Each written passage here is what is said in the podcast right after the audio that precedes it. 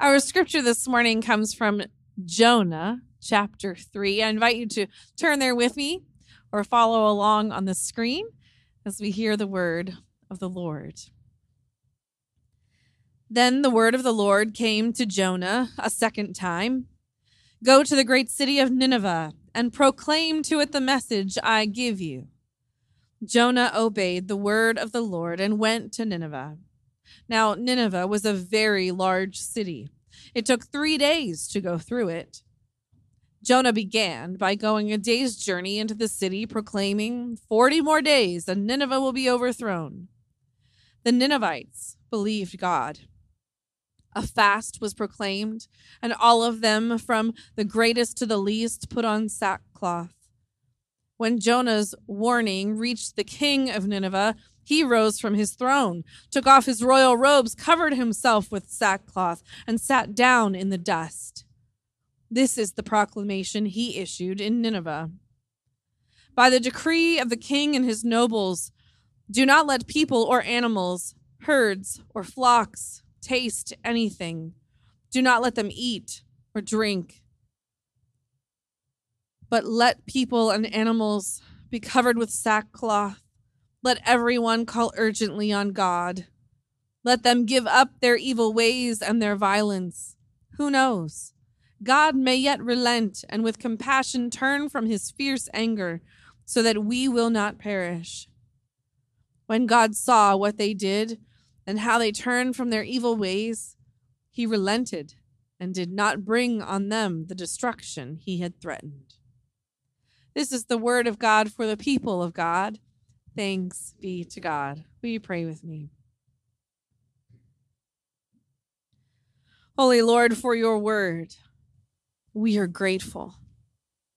We pray that by your Holy Spirit, our hearts, our minds, our eyes, our ears would be open, that we might hear and see and receive a word that you have, that you have meant just for us this day. And gracious Lord, I pray you would take these words of mine, turning them from water into wine, because we know you can take even the simplest of things and do miracles with them. So do it even now in our midst, this day. In Jesus' name, amen. Last week, we talked a little bit about the prophet Samuel. We talked about how Samuel, as a young boy, was needing help to hear the voice of God and to know what it was to speak that word, to be a prophet. Here we have Jonah. Jonah, also a prophet, not a young boy. Jonah heard the word of God, and Jonah said, No thanks. I'm going to go this way instead. Jonah took off. He went in the opposite direction of Nineveh. He hopped onto a boat. They set off. He was ready to get as far away as possible. And then a storm came, and not just a little storm, a deadly storm, one in which everyone on that boat was scared for their lives. And it came down to Jonah saying, Just throw me overboard. I know it's because of me. And they did. And the storm subsided. And the fun part that the kids like with the story, right, is that Jonah ended up being swallowed up by a fish, by a big whale. Oh my gosh, that's so cool. Right? Sunday school class is just like, this is the best story ever. Jonah in the belly of a fish. For the rest of us, we're going, really? How? It's not, it's not really, was there really a fish is it was it that big? Was he alive the whole time? Mm, mm, I, I don't know about this.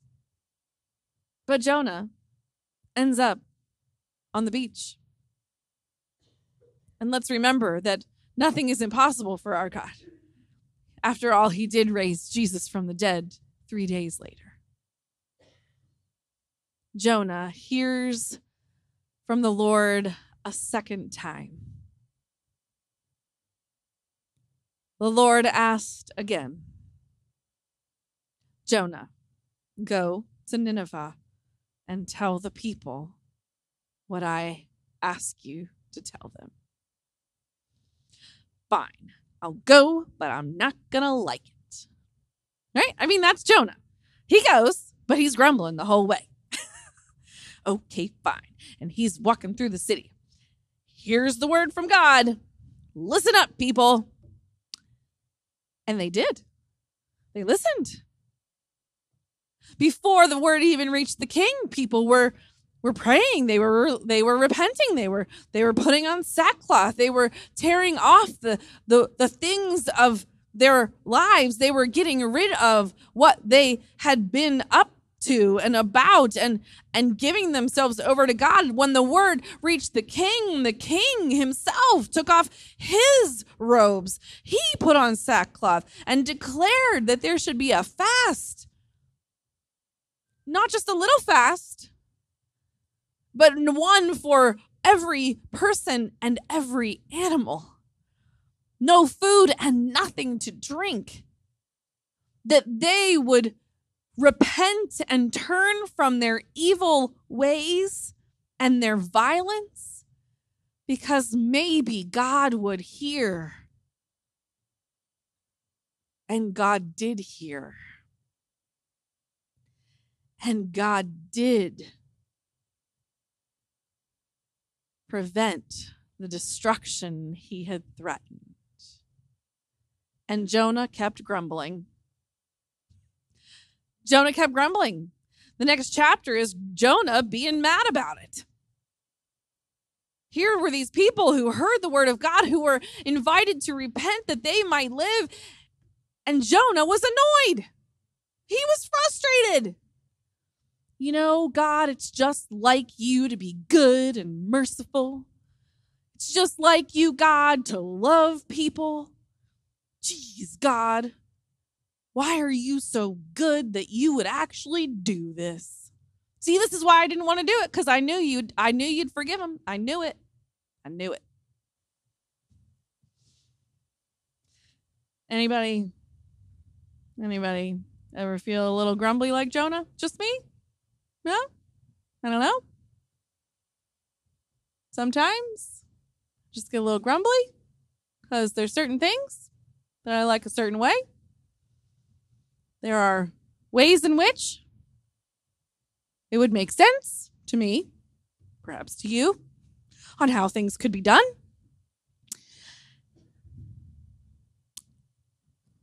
Doesn't always turn out that way. Sometimes we get a little grumbly about those people, that group of people, those leaders, those nations. How? How can people do what they do? How can they say what they say? How can they live the way they live? I I'm going to grumble about it because I can. And God says, I am good. And God says, if any would repent, if any would turn from their evil ways, if any, I will forgive them. God says, I am the one who has created this world. God says, I am the one who has created all people. And I, God says, am the one who can restore and redeem. I, God says, am the one who is good and just and offers compassion And I, like Jonah, want to grumble about it.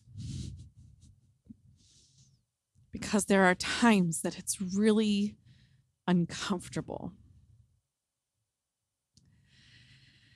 It is really hard sometimes to be pulled out of my comfort zone, to be moved in a way that even though it might lead me forward in a direction that the Lord is calling me, is not comfortable and is not easy.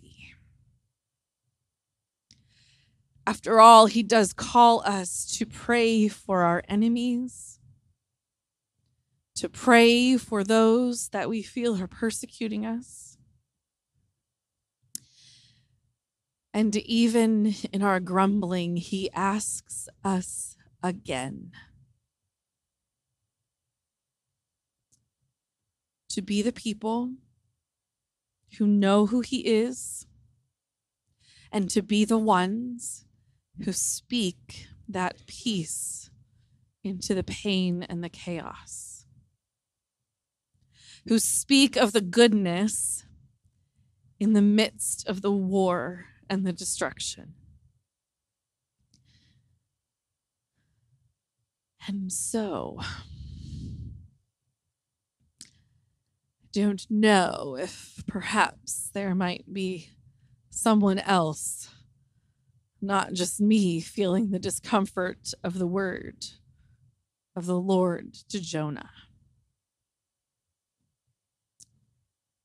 But our God is the one of second chances. Our God is the one who works in the lives of people that we might not feel like they deserve it. Our God is the one who is in the process, even now, of bringing healing and redemption into people's lives. And we get to be ones who might be called to be a part of the process.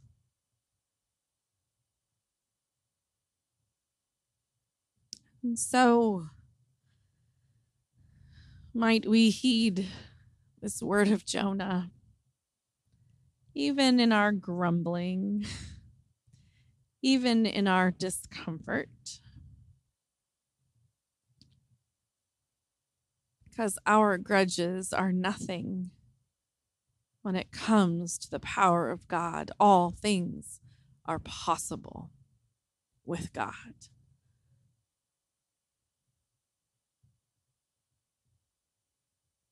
Let us remember that we know those second chances again and again. So let us offer, let us speak of the goodness of our God, the repentance and the redemption that is real and powerful. And let us pray for our enemies. Let us pray for those who persecute so that they too might know that grace. Will you pray with me? Lord, we know that you ask us yet again that we would not just be people comfortable with the love and grace we've received, but that you call us yet again to be the people who speak redemption into the lives of others, who pray and speak redemption over your people. Because, Lord, it is easy to become overwhelmed. It is easy to grumble and be frustrated, even angry. But instead, may we be your people who are able to say, It is well with my soul, because I know the one who holds all things in his hands and so we pray that all might repent, turn from their evil and wicked ways, and we might all find ourselves in the very grace and love and care of the one true God. So take our lives, Lord. They are yours. We pray in Jesus' name. Amen.